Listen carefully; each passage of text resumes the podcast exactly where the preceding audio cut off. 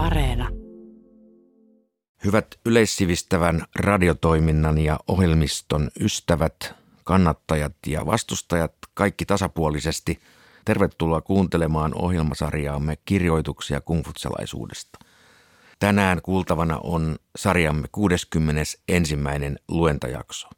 Ja kuulemme kohta kolme katkelmaa kahdesta teoksesta, kuuliaisuuden kirjasta ja muutosten kirjasta, mutta sitä ennen paikalla olevat verrattomat Kiina-asiantuntijamme kertovat teille ja minulle, mitä näistä katkelmista olisi erityisesti syytä panna mieleen.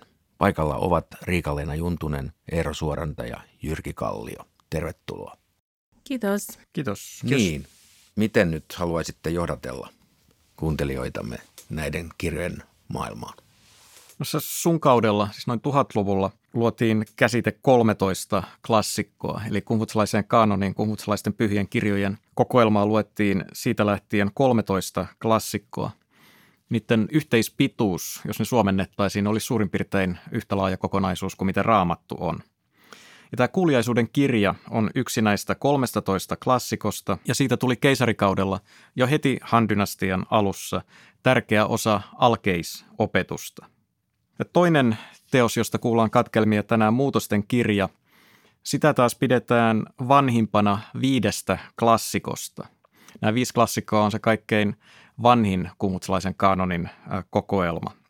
Mutta vaikka tätä muutosten kirjaa pidetään vanhimpana, niin se on liitetty tähän kanoniin tai näiden, näihin viiteen klassikkoon vasta viimeisenä Han kaudella, jolloin kaikenlainen ennustaminen oli kovasti muodissa – Tämä muutosten kirjahan koostuu 64 heksagrammista, eli kuudesta viivasta muodostuvasta kuviosta ja niiden selityksistä, joita käytettiin sitten ennustamiseen. Ja tälle kirjalle, kun se oli muodissa silloin hankaudella, haluttiin antaa lisää painavuutta sillä tavalla, että se yhdistettiin mestari Kungiin ja kungfutsalaisuuteen. Ja tässä nyt kohta kuultavassa luentojaksossa niin kuullaan kahden heksagrammin selitykset ja sitten katkelma suuresta kommentaarista, eli tämän muutosten kirjan tärkeimmästä selitysosiosta.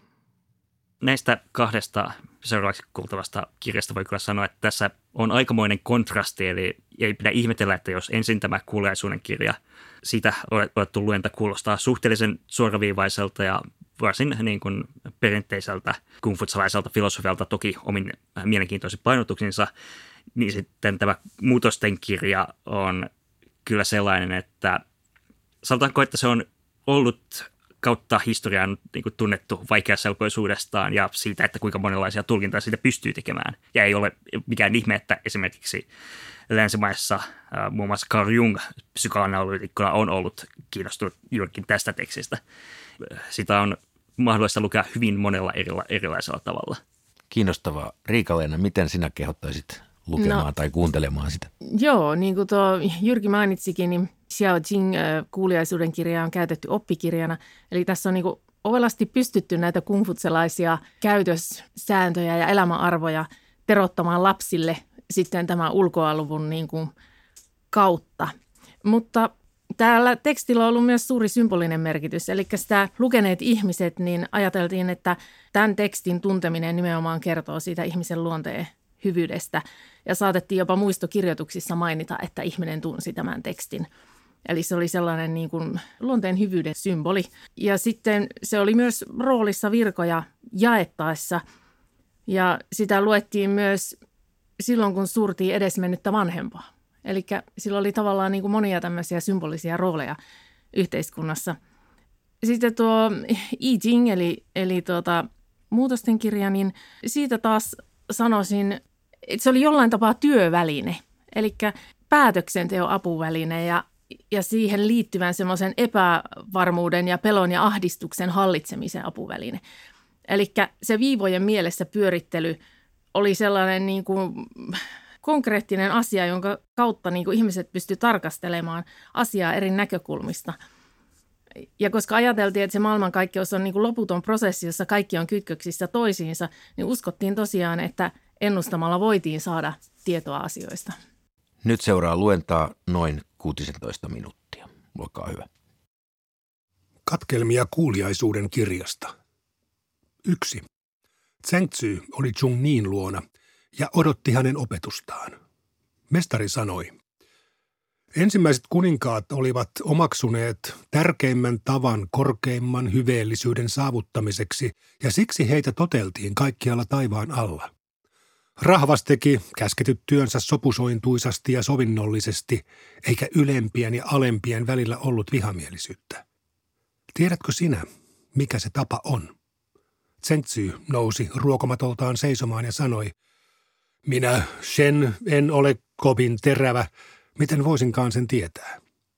Mestari sanoi, kuuliaisuus on kaikkien hyveiden juuri, josta kaikki moraaliset opetukset kasvavat. Istu alas, niin minä selitän sinulle. Ruumiimme nahkoineen ja karvoineen on saatu isiltämme ja äideltämme, ja kuuliaisuuden alku on se, että emme kehtaa vahingoittaa ruumistamme. Kuuliaisuuden huipentuma on se, että seuraamme omin jaloin tietä ja tuotamme kunniaa isillemme ja äideillemme tekemällä nimestämme jälkipolvienkin tunteman. Kuuliaisuus alkaa siitä, että palvelemme vanhempiamme, jatkuu sillä, että palvelemme ruhtinastamme ja huipentuu siihen, että seisomme omillamme. Laulujen Taija-osiossa sanotaan, älä lakkaa muistamasta esivanhempiasi, jalosta itsessäsi heidän hyveitään. Kaksi. Mestari sanoi, hän rakastaa vanhempiaan ja muita sukulaisiaan, eikä julkene joutua vertaistensa vihan kohteeksi. Hän kunnioittaa vanhempiaan ja muita sukulaisiaan, eikä julkene joutua vertaistensa aliarvioinnin kohteeksi. Hän palvelee vanhempiaan täynnään rakkautta ja kunnioitusta. Hänen hyveellisyytensä opetukset tekevät vaikutuksen sataan sukuun, ja hänestä otetaan mallia kaikkialla neljän meren piirissä. Sellaista on taivaan pojan kuuliaisuus. Neljä. He eivät tohdi pukeutua asuihin, joita ensimmäiset kuninkaat eivät ole määränneet.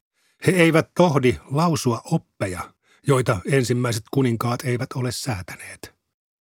He eivät tohdi käyttäytyä tavalla, joka ei ole ensimmäisten kuninkaiden hyveellisen käytöksen mukaista. Kun he toteuttavat nämä kolme asiaa täydelleen, heistä on varjelemaan maansa esiisien alttaria. Sellaista on valtaneuvosten ja neuvosmiesten kuuliaisuus. 5. Siten, kun he palvelevat isäänsä, he palvelevat äitiään ja rakastavat molempia samalla lailla. Siten kun he palvelevat isäänsä, he palvelevat ruhtinastaan ja kunnioittavat molempia samalla lailla. Niinpä äiti saa heidän rakkautensa ja ruhtinas saa heidän kunnioituksensa, kun taas isäänsä he sekä rakastavat että kunnioittavat. Siispä se, että he palvelevat ruhtinastaan kuuliaisesti on uskollisuutta – ja se, että he palvelevat varttuneempiaan kunnioittaen, on tottelevaisuutta. Kun he palvelevat ylempiään niin, että heiltä ei puutu uskollisuutta eikä tottelevaisuutta, heistä on pitämään palkkansa ja virkansa sekä varjelemaan uhrimenoja. Sellaista on ritarien kuuliaisuus. Lauluissa sanotaan, nouse aamulla varhain, mene vuoteeseen ilta myöhään, älä ole olemat synnyttäjiesi arvoinen. 6. He osaavat soveltaa taivaan vuoden aikojen kulkua ja jaotella maat niiden tuoton mukaan. He ovat häveliäitä ja säästäväisiä voidakseen elättää isänsä ja äitinsä. Sellaista on rahvaan miesten kuuliaisuus. Kaikkiin, aina taivaan pojasta rahvaan miehiin saakka pätee se, että ei ole koskaan ollut ketään, jonka kuuliaisuudella ei ollut loppua eikä alkua ja jota ei kohdannut perikato. 15. Zengzhy sanoi, olen jo saanut teiltä selityksen siitä, mitä tarkoittavat armeliaisuus ja rakkaus, kunnioitus ja arvostus, vanhempain pitäminen tyytyväisinä ja oman nimen tunnetuksi tekeminen. Rohkenen nyt kysyä mestarilta – Voiko isän käskyjen seuraamista kutsua kuuliaisuudeksi? Mestari sanoi, mitä puhetta tuollainen on? Mitä puhetta tuollainen on? Muinoin taivaan pojilla oli seitsemän nuhtelevaa ministeriä, ja siksi he eivät menettäneet taivaan piiriä, vaikka he poikkesivatkin tieltä. Vasalliruhtinailla oli viisi nuhtelevaa ministeriä, ja siksi he eivät menettäneet sukuaan, vaikka he poikkesivatkin tieltä. Neuvosmiehillä oli kolme nuhtelevaa alaista, ja siksi he eivät menettäneet taivaan piiriä, vaikka he poikkesivatkin tieltä. Ritareilla oli nuhtelevia tovereita, ja siksi heidän hyvä maineensa ei himmentynyt. Isillä oli nuhtelevia poikia, ja siksi he eivät sortuneet vääryyksiin. Siksi onkin niin, että kun isä tai ruhtina syyllistyy vääryyksiin, poika ei saa olla nuhtelematta isäänsä, eikä ministeri saa olla nuhtelematta ruhtinastaan. Vääryyksiin syyllistynyttä pitää nuhdella. Miten isän käskyjen sokeaa seuraamista voisikaan pitää kuuliaisuutena? Katkelmia muutosten kirjasta. Kaksi heksagrammia selityksineen. Heksagrammi chien tarkoittaa, alkuperä on sujuva. Otollista on panna itsensä koetukselle. Villisika-selitys. Suuri on chienin alkuvoimaisuus. Se on kymmenen tuhannen olion alulle panija ja siten se hallitsee taivasta. Pilvet vaeltavat, sade lankeaa, esineet ja olennot saavat moninaisuutensa. Suuri kirkkaus loistaa alusta loppuun. Kuusi viivaa asettuvat ajallaan asemiinsa. Ajallaan päivän kehrä valjastaa kuusi lohikäärmettä ja ryhtyy taivaan ajomieheksi. Chienin tie on muuttaminen ja muuntuminen. Ja niin saa kukin olio oikean luontonsa ja määränsä. Tulee varjella suurta sopusointua ja yhtyä siihen. Ja sen vuoksi on otollista panna itsensä koetukselle. Siitä, joka on alussa, syntyvät muut oliot. Kaikissa kymmenessä tuhannessa valtakunnassa vallitsee rauha. Norsuselitys. Taivas harjoittaa voimaa. Herrasmies vahvistaa itseään väsymättömästi. Heksagrammi kun tarkoittaa. Alkuperä on sujuva. Otollista on tammoille ominainen kyky kestää koettelemukset. Kulkiessaan herrasmies eksyy ensin, mutta löytää sitten hallitsijansa. On otollista saada kumppaneita lounaasta ja menettää kumppanit koillisesta. Koettelemuksiin tyytymistä seuraa onni. Villisika-selitys. Täydellinen on kunin alkuvoimaisuus. Se on kymmenen tuhannen olion synnyttäjä ja siten se myötäilee taivasta. Suuremmoinen on kun.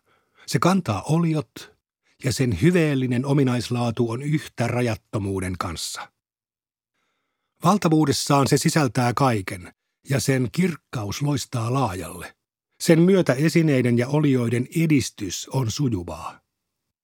Tamma on maallinen olio. Se kulkee maita rajattomat matkat, sen taipuisuuden ja mukautuvaisuuden myötä otollista on panna itsensä koetukselle. Kulkiessaan herrasmies ensin eksyy ja hairahtuu tieltä, mutta mukautuu sitten säännönmukaiselle reitille. Lounaasta saa kumppaneita, ja siten kaltaistaan matkaseuraa. Koillisessa kumppanit menetetään, mutta lopussa koittaa menestys. Koettelemuksiin tyytyminen tuo onnen ja helpottaa sopeutumista maan rajattomuuteen. Norsuselitys. Maan valtavoima on kun. Herrasmies pitää huolta olioista suuremmoisen hyveellisellä ominaislaadullaan. Katkelmia suuresta kommentaarista. 1. Taivas on korkea. Maa on alhainen. Siten on määritetty Chien ja Kun. Koska korkea ja alhainen on siten järjestetty, arvostettu ja halpa asettuvat paikoilleen. Liikkeellä ja hiljaisuudella on säännönmukaisuutensa, kova ja taipuisakin katkeavat. Ilmiöt kerääntyvät luokkiin, oliot jakaantuvat joukkoihin, Siten onni ja epäonni saavat syntynsä. Taivaassa muodostuvat kuvat. Maassa rakentuvat muodot. Siten ovat nähtävissä muuttaminen ja muuntuminen – Tämän vuoksi kova ja taipuisa hioutuvat toisiinsa ja kahdeksan trigrammia ovat toinen toisensa innoittajia. Jyrinä ja salamointi nostattavat oliot, tuuli ja sade kastelevat ne. Aurinko ja kuu kulkevat radoillaan, vuorollaan on kylmä ja vuorollaan kuuma. Chienin tie tuottaa miehet. Kunin tie tuottaa naiset. Chien ymmärtää kaiken alun. Kun toimii olioiden kasvattamiseksi täyteen mittaansa. Chien ymmärtää helppouden ansiosta, kun on kykenevä yksinkertaisuuden ansiosta.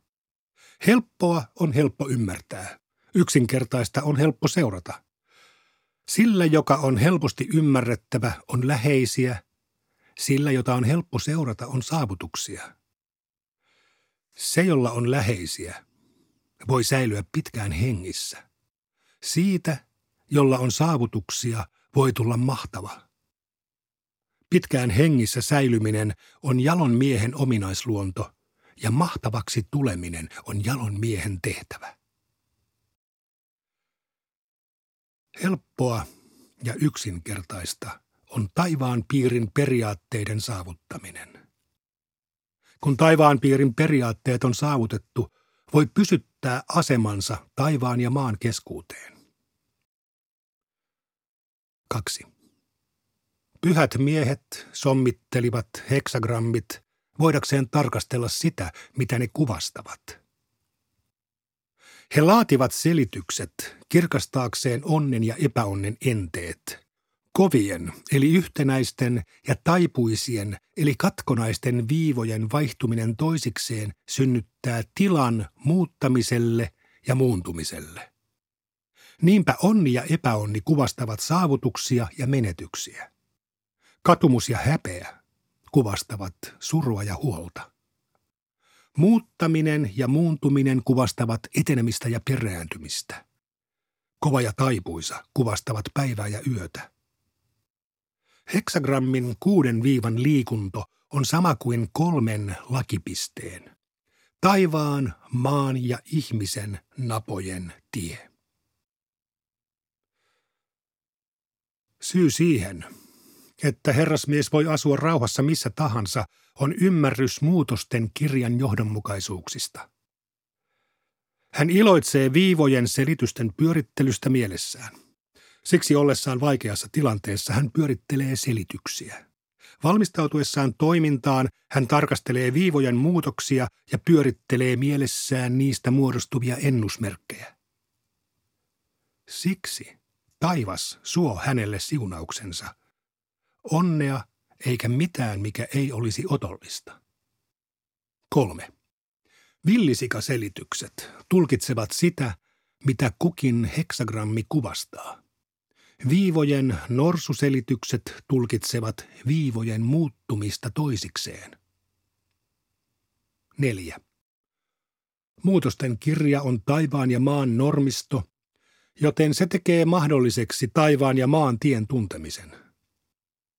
Kun tarkastellaan taivaan merkkejä ylhäällä tai tutkiskellaan maan muotoja alhaalla, voidaan muutosten kirjan avulla tietää syyt hämäryyteen ja kirkkauteen. Tarkastelemalla vuorotellen ilmiöiden alkuperää ja loppua voi ymmärtää opin elämästä ja kuolemasta. Kun iloitsee taivaasta ja tietää määränsä, ei ole huolenaiheita. Kun tyytyy maansa antimiin ja paneutuu veljellisyyteen, voi olla armelias. 5. Sitä, että vuorotellen on jinin ja vuorotellen jangin vuoro, kutsutaan tieksi.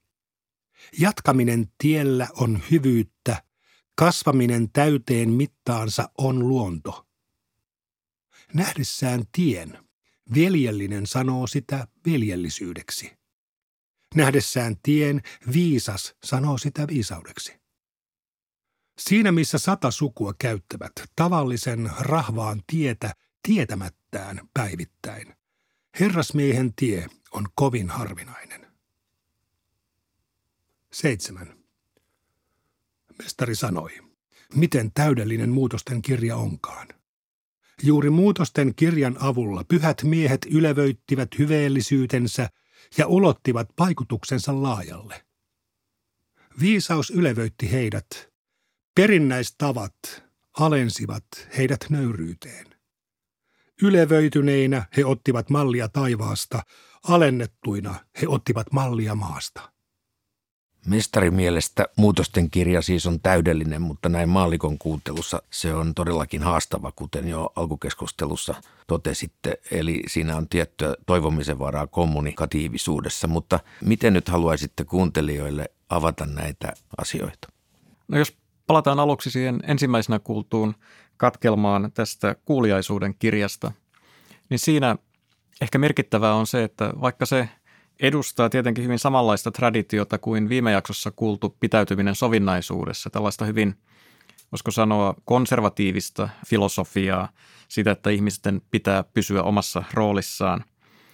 Niin kuitenkin sen, tämän kuuliaisuuden kirjan hyvin tärkeä sen lopussa, katkelman lopussa kuultu opetus on se, että sokea tottelevaisuus ei ole kuuliaisuutta, vaan että kuuliaisuuteen kuuluu se, että alamaisen pitää hallitsijansa kritisoida ja pojan pitää kritisoida isäänsä, jos kokevat, että siihen on tarvetta. Myös mielenkiintoinen piirre siinä, mikä tässä esitetään ikään kuin kuuliaisuuden huipentumaksi, on se, että kuuliaisuuden kirjan mukaan kyse ei ole pelkästään uhrautumisesta ja omien vanhempien palvelemisesta – siis kiinalaisessa kulttuurissa on, ja varsinkin kirjallisuudessa on hyvin paljon sellaisia ihan teellisinä pidettyjä kertomuksia siitä, että kuinka jokin kuuliainen poika tai tytär on niin kuin antanut kaikkensa ihan vain sen vuoksi, että on pystynyt toteuttamaan vanhempiensa tahdon tai elättämään heitä tai muuta vastaavaa. Niin tässä mielenkiintoista kyllä kaikkein korkeammaksi kuuliaisuuden asteeksi esitetään se, että lapsi tässä olettavasti ensisijaisesti poika seisoo omillaan ja tekee omasta nimestään jälkipolvienkin tunteman. Mutta Riika-Leena, auta sinä nyt ihmistä mäessä. Miten näihin heksagrammeihin oikein pitäisi suhtautua? mä, mä en tiedä, onko mä nyt oikea ihminen auttamaan sua tässä, mutta tota, no, mä voisin avata vähän tota Tienin ja Kunin käsitteitä. Eli nehän oli siellä ne kaksi merkkiä, ja nämä, oli, nämä tavallaan on niin kuin ne, siellä heksagrammeissa ne yin ja yang, eli, eli se tien on se maskuliininen ja kun on se feminiininen. Ja tämä tien-merkki tosiaan on niistä pitkistä viivoista. Siellä on pitkiä ja lyhyitä viivoja. Ne pitkät viivat on maskuliinisia viivoja. Ja ne lyhyet pätkäviivat on feminiinisiä viivoja, ja tämä kun-merkki niin kuin muodostuu niistä.